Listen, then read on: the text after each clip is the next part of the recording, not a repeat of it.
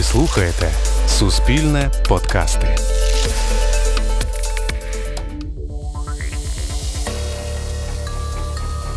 За спостереженнями психологів, найважче серед усіх видів насильства виявити психологічне домашнє насильство. Його важко розпізнати, оскільки все відбувається між близькими людьми, які часто самі не розуміють, що з ними відбувається і чому вони так страждають. Постраждалі часто навіть виправдовують кривдників, а кривдники нерідко діють ніби за сценарієм, який вважають єдино правильним. 18 років знадобилось жінці, щоб зрозуміти, з чим вона має справу. Про це слухайте в нашому подкасті Психологія злочину. Характеристики злочинців і детальні методики розслідувань. Психологія злочину на українському радіо.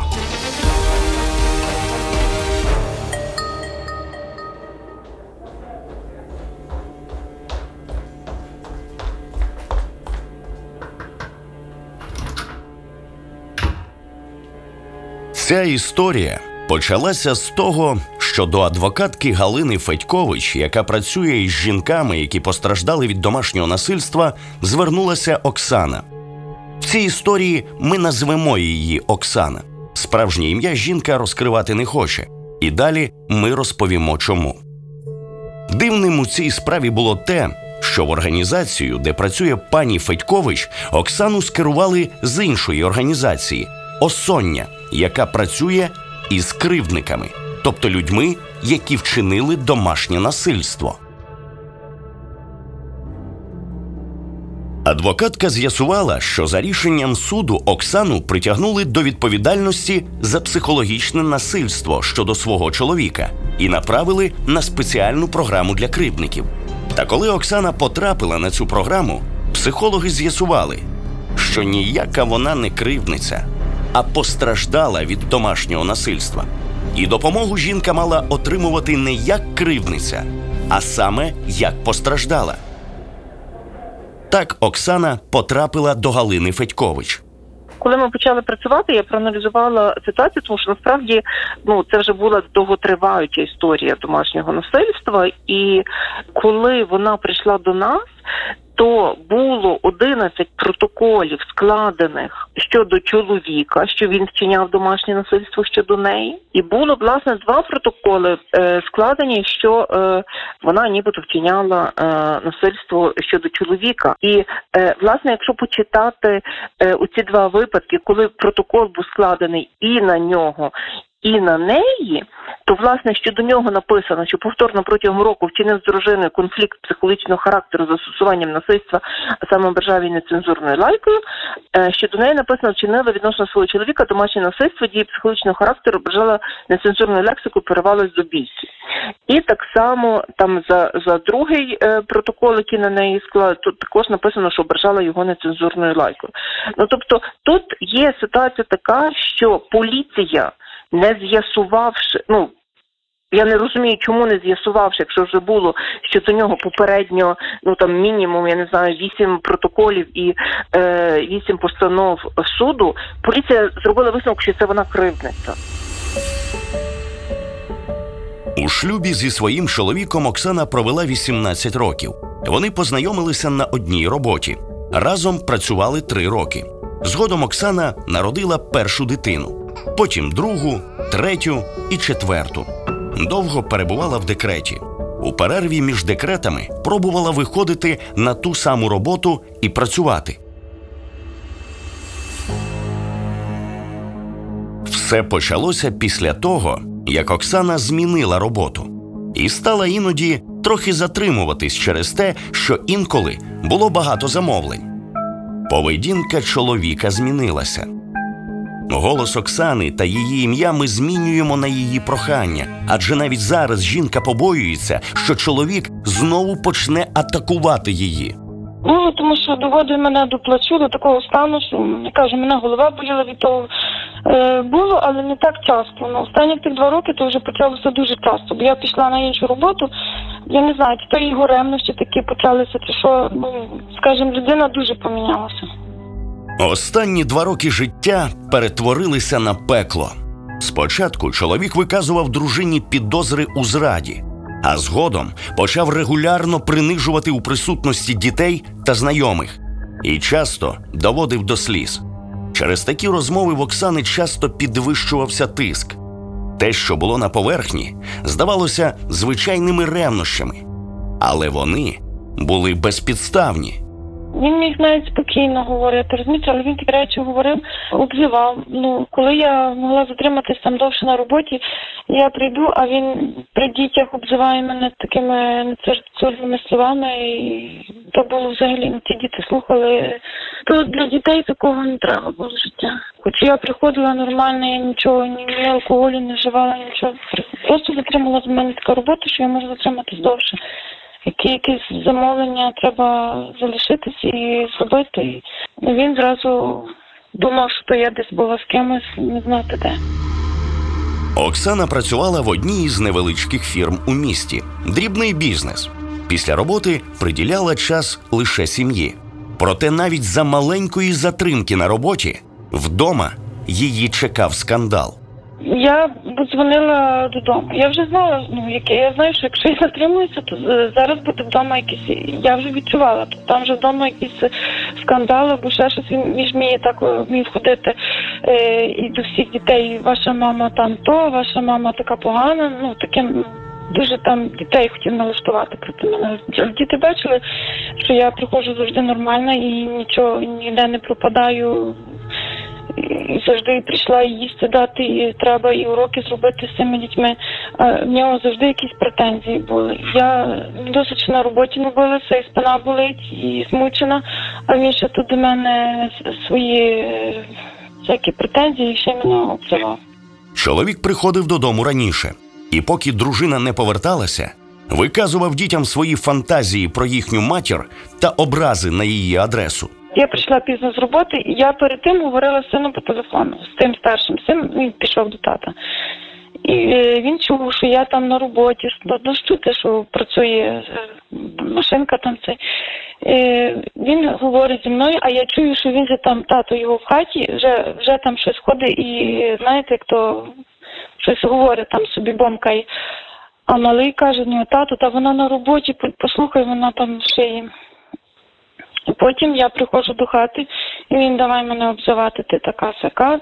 І там ну, доходило до того, що ми вже могли пошарпатися, ну, скажімо так, не билися, але і то малий той старший він нас рознімав. І казав, не обзивай її, на що ти на неї так говориш. Е, він все прекрасно розумів, що з татом щось не то, що, ну, скажімо, він в алкогольному п'яні та взагалі ну, такий був навіть якщо він е, тверезий, так само було можна було вислухати від нього багато чого. А коли вже такий випивший, то вже все. Описати, що саме і як робив чоловік, Оксані важко.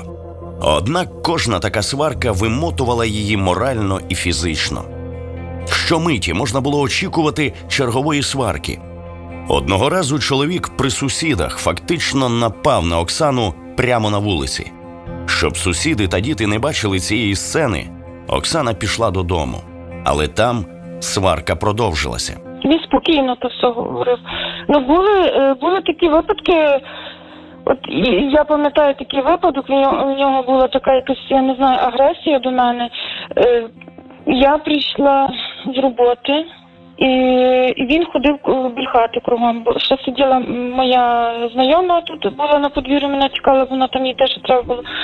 І вона була свідком тої, е, того всього. Я прийшла, а він почав кричати на подвір'ю, що чужа дитина сиділа, сусідська, е, дитина тої моєї подруги сиділа. І вони всі на то дивилися, слухали.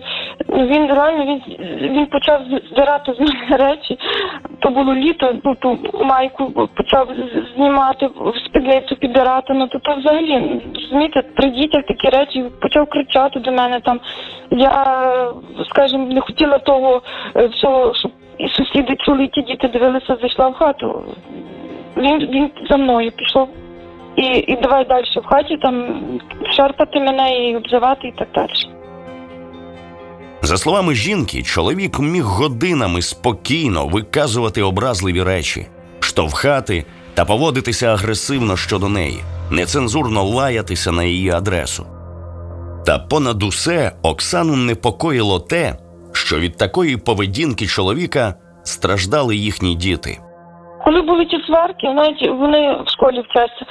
Дитина має вчитися замість того, щоб вона вчилася, вона сидить з тою книжкою і, і, і, і за голову тримається, бо в нас вияснюються відносини в хаті. Розумієте, то, то не було життя нормально. Наступного після чергової сварки дня чоловік приходив вибачатися. І так відбувалося щоразу. І міг зразу на другий день вибачатися. Зразу він от до нього дійшло, наприклад, вечором він там мені поскандалив, там цей а, зранку він ну пробач мене, я дурак, я, я, я розумію, що ти не така, я знаю, що не така, що все неправда. То, що він попридумував собі, розумієте? Ну, як після такого можна, ну я не знаю. То спочатку злирувати добре, а на другий день вибачатися, ну то так довго теж не могла продовжуватися. Квіти дарував, ну нащо мені ті квіти? Кажу, як ти мені нерви зіпсув, а потім даруєш мені квіти. Поведінку чоловіка Оксані пояснити складно. Чомусь, коли вона знайшла собі іншу роботу не разом із чоловіком, той почав агресивно ревнувати без жодних на те причин. Утім, Оксана пригадує, що специфічно чоловік поводився і раніше, і перший такий раз відбувся навіть до весілля. Ніби було все добре. Кожен день він там, наприклад, з роботи мене проважав. Ми разом працювали на одній роботі. Все було нормально. Втім, перед самим нашим весіллям, якийсь один момент він випише, якось приїхав до мене своїм другом і почав мені якісь історії розказувати там за когось, там ну, розумієте, щось таке е, згадувати, якесь минуле чи щось там. Е, Ну, довів мене до сліз, реально довів тоді до сліз. І моя мама до мене каже: думай добре, чи він тобі потрібен, якщо ти вже від нього плачеш. Ну, але я щось тоді, знаєте, е, подумала, що може так, і може так все не буде. А перші два роки життя так само було.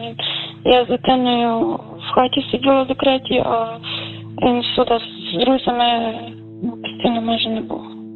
Жінка каже, не могла уявити, що ситуація дійде до розлучення, проте вибору у неї не лишалося. Я взагалі ніколи в житті не могла подумати, що, що, що в мене дійде до розлучення. Е, останній рік вже, певно, до нового року, березня, я вже пішла, написала заяву. Ну, вже настільки було мені важко жити з ним, що я, я кажу, я і плакала, в мене тиск піднімався, мене голова постійно боліла. То було не життя, то я не знаю, то неможливо було. Я вирішила, я йому казала, я попереджала його три рази, я подам заяву на розвод. Він не вірив, він думав, що я не подам, тому що я лишуся сама з дітьми. Я, ну, він думав, що я не дам ради сама з цими дітьми. Але я пішла і написала. Момент розлучення став для Оксани справжнім пеклом. Чоловік лише посилив психологічний тиск на неї, переслідував її всюди, куди б вона не ходила, налаштовував проти неї спільних знайомих. В Оксани складалося враження, ніби екс-чоловік робить усе, аби принизити і деморалізувати її. Але найсумнішим у цій історії для неї було те, що свідками таких дій дорослих ставали їхні четверо дітей. І був ще такий випадок. Ну, скажімо, мій колишній чоловік дуже любить писати заяви на мене в міліцію, дуже бігає по всяких е, інстанціях, щоб ну щоб мені тільки насолити, щоб от не лишити мене в спокої, скажімо так. І останній раз я як їздила з дитиною відпочивати самою меншою. Е, на три дні ми поїхали на вихідні на озеро, і він. Е, він знав прекрасно, що ми їдемо на те озеро. З, е, з дитиною говорив, і вона йому казала, я їду, мене не буде. І в неділю ми вже мали повертатися назад. Він чогось не знаю, з якої причини. Він собі вирішив, що він напише заяву в міліцію, що він не знає, де дитина знаходиться. Він то зробив, він написав. Бо До мене з міліції навіть дзвонили. Е, Там ваш колишній чоловік е, хоче писати заяву, дзвоніть до нього, попросіть, може, нехай не пише. Зазвичай діти люблять обох батьків, попри те, що відбувається між татом і мамою. Вони не розуміли, чому так відбувається і чому все змінилося, але намагалися якимось чином спілкуватися із татом, навіть попри те, що він дозволяв собі говорити.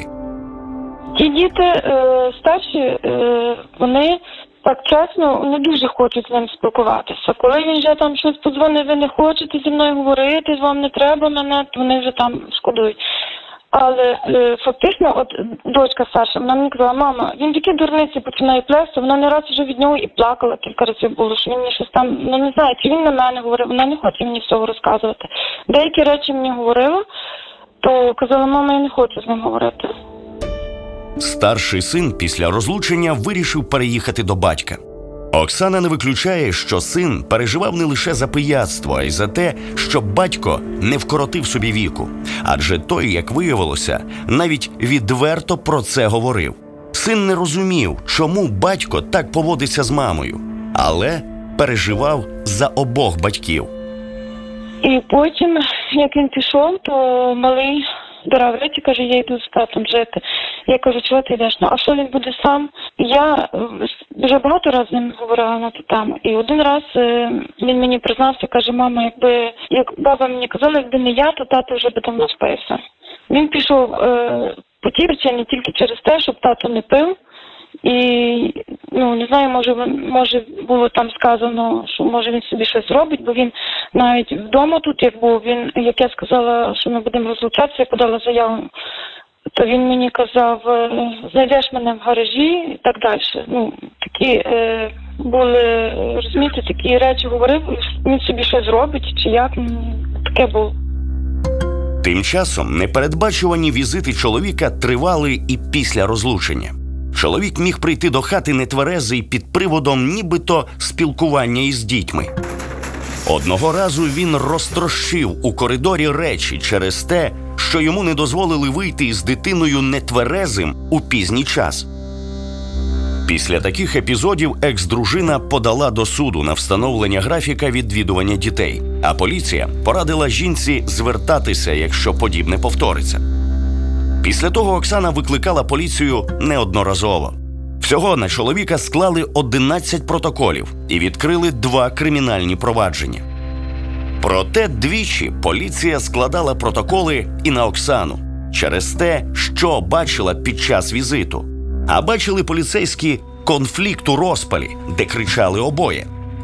Під час першого судового засідання адвокат чоловіка запропонував Оксані мирну угоду. Умовою мирної домовленості була розписка чоловіка, де він обіцяв не приходити більше в помешкання Оксани. Жінка погодилася на це, адже єдине, чого вона хотіла, припинити психологічне знущання і переслідування з боку вже колишнього чоловіка. Та після судового засідання чоловік просто викрав розписку із помешкання Оксани, і все відновилося. Протягом року проти чоловіка відкрили друге кримінальне провадження.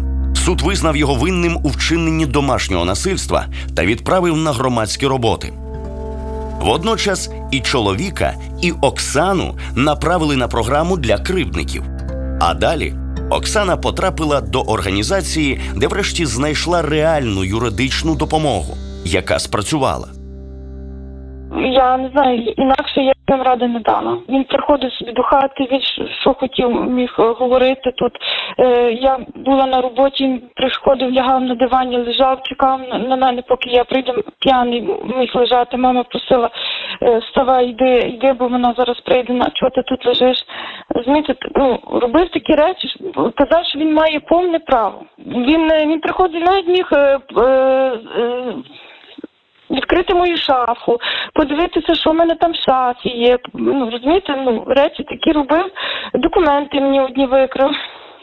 Гроші витягати, я не розумію чого. Ну ні, я потім то зрозуміла чого, бо гроші в нього були. Він просто їх витягнув, він хотів, щоб я не мала грошей, напевно, щоб я його просила, щоб він мені дав. Ну я звісно, що я би тих грошей не просила в нього, я б краще в когось другого позичила чи як там. Адвокатка Галина Федькович через суд домоглася продовження приписів, які забороняли колишньому чоловікові наближатися до помешкання Оксани і неї самої. Проте у кожного такого припису є, так би мовити, строк придатності. Він діє 6 місяців. І в той час, поки приписи не діяли, чоловік у будь-який момент дозволяв собі приходити до колишньої. Але власне чому ми зверталися за продовженням обмежувального припису? Тому що він під приводом, що він приходить до доньки. Ну він приходить до неї додому. Ну тобто, ви розумієте, що це вже ну вона живе окремо з дітьми. Це її приватне е, житло, і вона ну вона не почуває себе в безпеці в себе вдома. Тому що вона каже: я е, ні з того, ні з цього ну там виходжу з е, з кімнати, він стоїть на порозі. Ну тобто, про яку безпеку можна говорити, якщо ну в будь-який момент він може собі просто прийти до неї додому і дивитися, що там вдома відбувається. І проблема в тому, що він вважає свою поведінку нормальною. Ну тобто він не розуміє, в чому проблема. Він вважає, що це окей прийти до неї додому, ну тому що в нього тут діти, він тут прийшов якимось чином е, е, поцікавитися. Він вважає, що це нормально там її переслідувати. Ну тобто тут е, власне йдеться про те, що неодноразові, ну тут скільки вже разів його притягали і до адміністративної, вже кримінальна відповідальність, але це ну на жаль абсолютно е, впливу, ну ніякого там зміни поведінки е, немає. І власне, ну добре, що є зараз обмежувальний припис, що якимось чином можна це обмежити. Судячи з усього, нести кримінальну відповідальність за свої дії колишній чоловік Оксани не захотів. Від часу дії припису він перестав турбувати Оксану. У самому приписі зазначений великий список обмежень, серед яких заборона наближатися до помешкання та місця роботи Оксани ближче ніж на 100 метрів. Порушення такого припису, каже Галина Федькович, можна зафіксувати. І далі кримінальна справа. І вже не перша. Ну можливо зафіксувати, якщо обмежувальним приписом е, є такі обмеження, щоб заборонити перебувати в ну в неї вдома, е, заборонити наближатися на відстань там ближче 100 метрів до місця проживання навчання е, і, і, і так далі. Фіксується це. Ну звичайно, що якщо він прийшов додому, ну треба фіксувати. Ну можуть бути свідки, можна фіксувати там відео, аудіо запис. Е, так само відео можна е, зняти, коли він там стоїть під під фірткою, під брамою е, біля будинку, наприклад.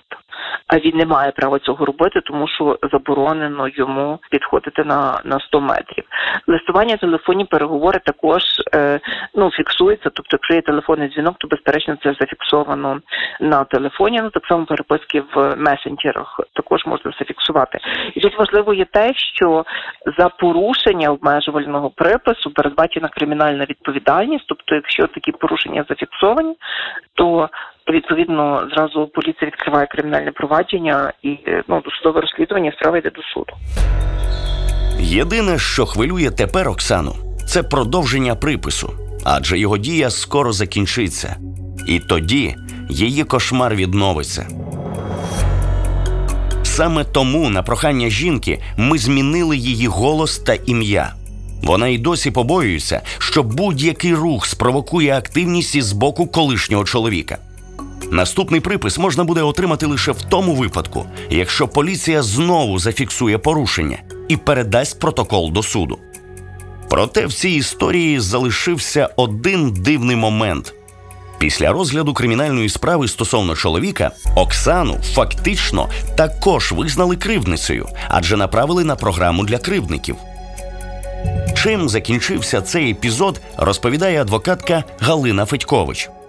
Коли розглядалася справа про продовження обмежувального припису, то кривдник, ну там його представник, вони власне свою стратегію захисту будували на тому, що от вона теж кривдниця, от її притягали також до відповідальності, але організація, е, котра власне ну куди вона була скерована, надала висновок, ну відповідь на її запит, де вони власне вказали, що вони ну там в результаті проведення діагностики і роботи, що у неї є е, низькі рівні е, показники, там низькі рівні агресії.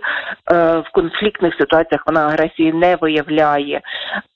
Оскільки кривдникам власне притаманно е, виявлення агресії в е, конфліктних ситуаціях, а вона навпаки там пристосовується, зберігає стосунки, почуття провини і, і так далі. І власне на цій підставі вони зробили висновок, що вона не кривдниця. І цей е, це відповідь цієї організації власне була оцінена ну врахована судом при продовженні обмежувального припису. Попри те, що колишнього чоловіка Оксани знову визнали винним, вона вдруге пішла на мирну угоду з ним. Звичайно, це пом'якшувальна обставина для обвинуваченого. Але навіщо це було потрібно Оксані? І чому вона двічі пішла на мирну угоду з кривдником?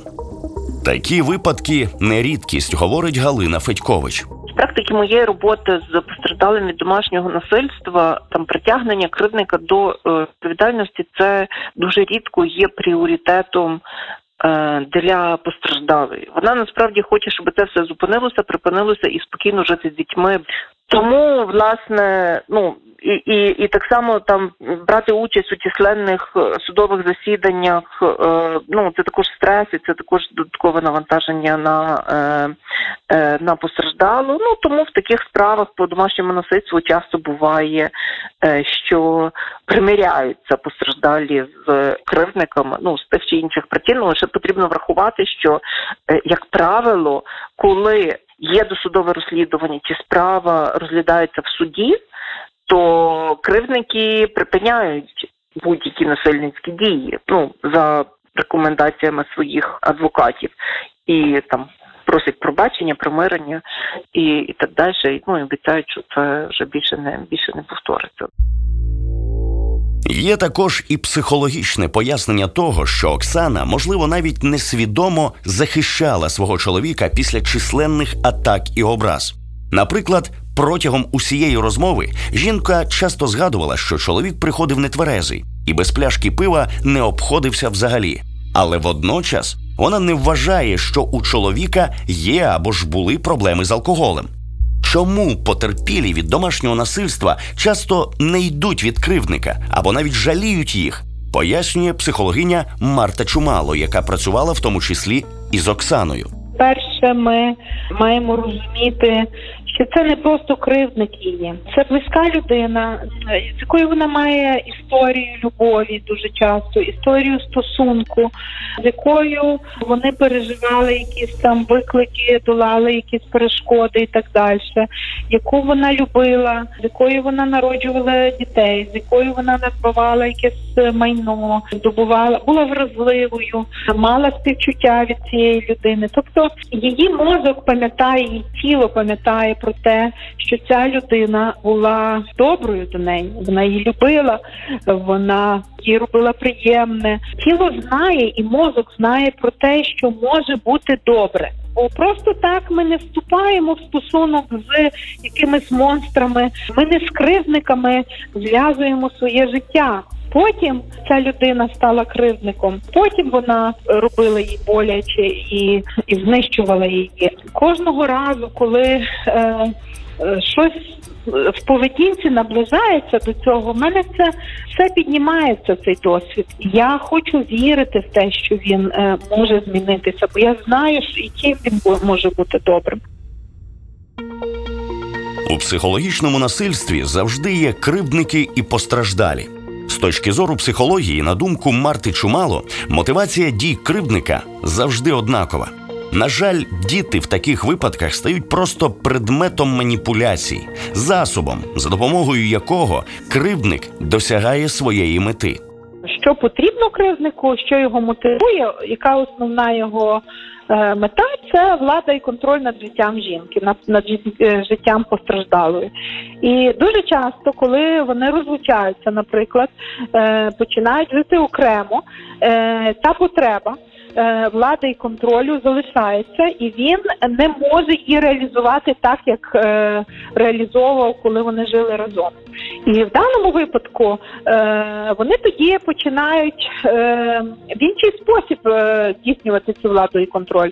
Він починає маніпулювати дітьми, він починає маніпулювати там е, часом побачення з цими дітьми. Він приходить. Він ну насправді йому не потрібні ці діти, тому що він показував, демонстрував протягом багатьох років, що йому до, е, до дітей немає ніякого інтересу, але йому потрібно контролювати життя цієї жінки. І е, в цьому кейсі, про який ми з вами говоримо, е, там е, була така історія, що е, він купив цій маленькій е, доньці, наймолодшій, е, е, наскільки я пам'ятаю, якийсь смартфон, і е, дитина стала інструментом в його е, руках. Він телефонував, просив телефону, е, просив е, познімай. А коли мама зараз прийшла, коли е, з ким мама прийшла, а чи був якийсь дядя, чи е, а ну включи відео, я хочу подивитися, що мама робить. Тобто е, дитина, маленька дитина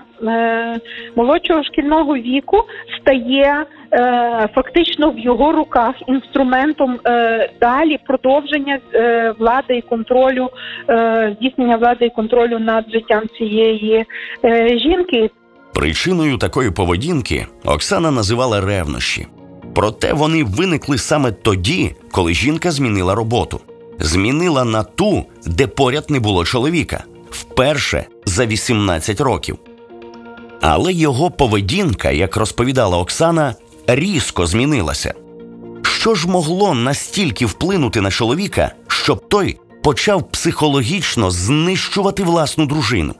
І чи усвідомлював він, що робить? Продовжує психологиня Марта Чумало.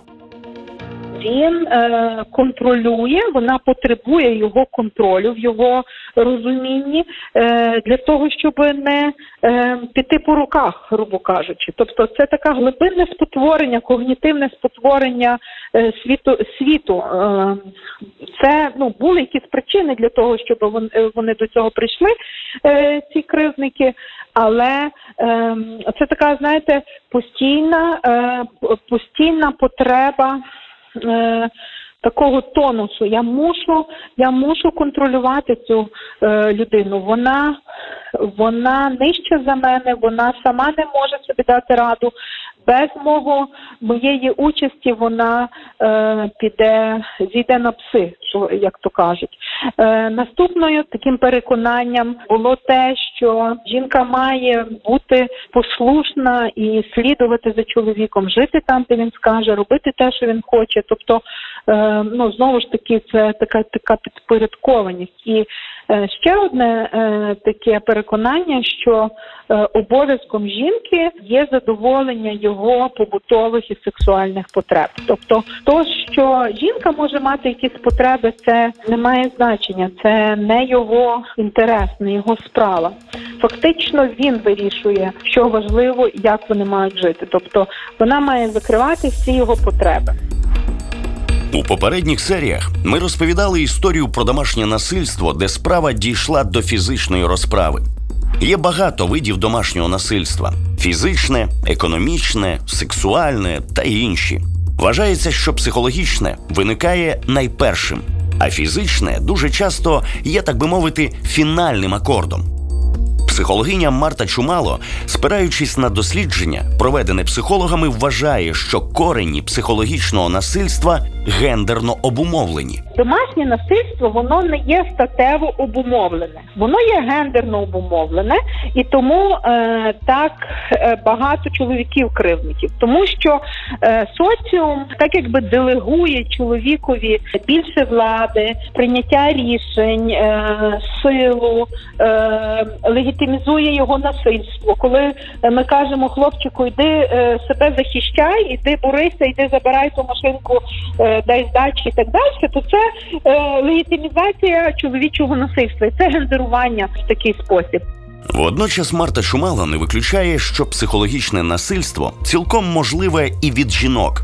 Наприклад, якщо жінка більше заробляє або ж має інші механізми впливу і контролю. Лікар-психотерапевт Євген Тичковський, який понад 15 років працює із наслідками травматичних ситуацій, натомість вважає, що на схильність до психологічного насильства впливає виховання людини та норми, які демонструють дитині батьки. Ключове слово норми, адже після засвоєння поведінкових прикладів дитина вважає їх нормою, і потім може навіть не розуміти, чому хтось інший вважає інакше. Частіше буває таке, коли в його е, в самого насильника батьківській сім'ї е, була поведінка в когось з батьків, е, яка розцінюється як насильницька. І модель поведінки вона успадковується. І я не хочу не хочу так наголошувати, що насильником буде тут, а особливо психологічним, буде чоловік. Так жінки, я думаю, статистично психологічне насильство чинять не менше. І, наприклад, мама нашої умовної підопічної та має характер такий власний, директивний, а тато поступливий. І в такому випадку будуються певні механізми поведінки самого насильника, який має якісь вигоди від того тиску, більше грошей принести, бути спокійнішим, покірливішим, до коханок не ходити. В будь-якому випадку залякування, шантаж, різні обманні шляхи вони роблять жертву таку покірну і зручну для самого насильника. І це може відбуватися спонтанно, неусвідомлено. Сформувався так званий паттерн поведінковий, тобто механізм сталий, і люди діють по цьому сценарію. Виявити, довести психологічне насильство найважче, оскільки воно буквально оплетене маніпуляціями, і йдеться про взаємодію близьких людей, які знають найболючіші місця одне одного краще за всіх інших. Часто буває так, що друзі та оточуючі дивуються, що у стосунках двох давно їм знайомих людей щось не так, адже для всіх вони були щасливою парою. Продовжує Євген Тичковський. Психологічний тиск або насильство він напевно один з таких, які розпізнати і зрозуміти досить важко, складно, найскладніше. Бо тут можуть бути різноманітні маніпуляції, е, починаючи від залякувань до якихось е, ставлення ультиматумів, які там виконаєш, не виконаєш. Тут присутній може бути шантаж. І все залежить від того, як людина, е, сам сама жертва насильства, сприймає ці прояви до неї тиску. Якщо людина сприймає ну так звичайно і знає, е, що за нею хтось стоїть, що вона може сама за себе постояти, то звичайно очікувати якісь симптоми в такому великому прояві від психологічного насильства буде важко. Які можуть бути варіанти психологічного тиску в сім'ї? Я в тебе заберу дітей, я тебе залишу саму або самого. Я з тобою розправлюся, якщо то, то якісь залякування і швидше всього маніпуляції.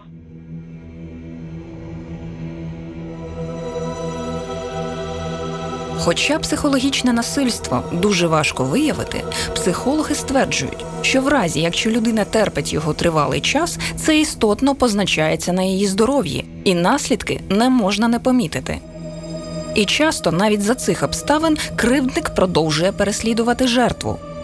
Насильник ніколи не хоче, щоб його визнали насильником або кривдником.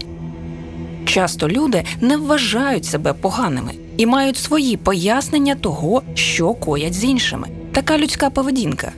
Але якими б не були спроби виправдати таку поведінку, всі види насильства є злочином, за який передбачається абсолютно реальна кримінальна відповідальність. І сьогоднішня історія саме про це. А ми продовжимо аналізувати новий злочин у наступному випуску.